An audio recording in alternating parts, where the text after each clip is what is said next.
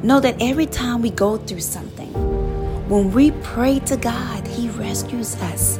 He comes to see about us over and over again. With this in mind, instead of focusing on your situation or the hardship you are currently in, begin to wait with great expectations of how God is going to bring you out one more time. And one more time, you will praise Him again as you've done before. And one more time, you will say thank you. And one more time, you will see the glory of God.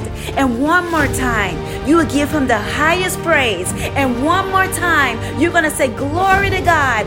Hallelujah. Amen. One more time. Can you say, God, rescue me one more time so I can give you the praise?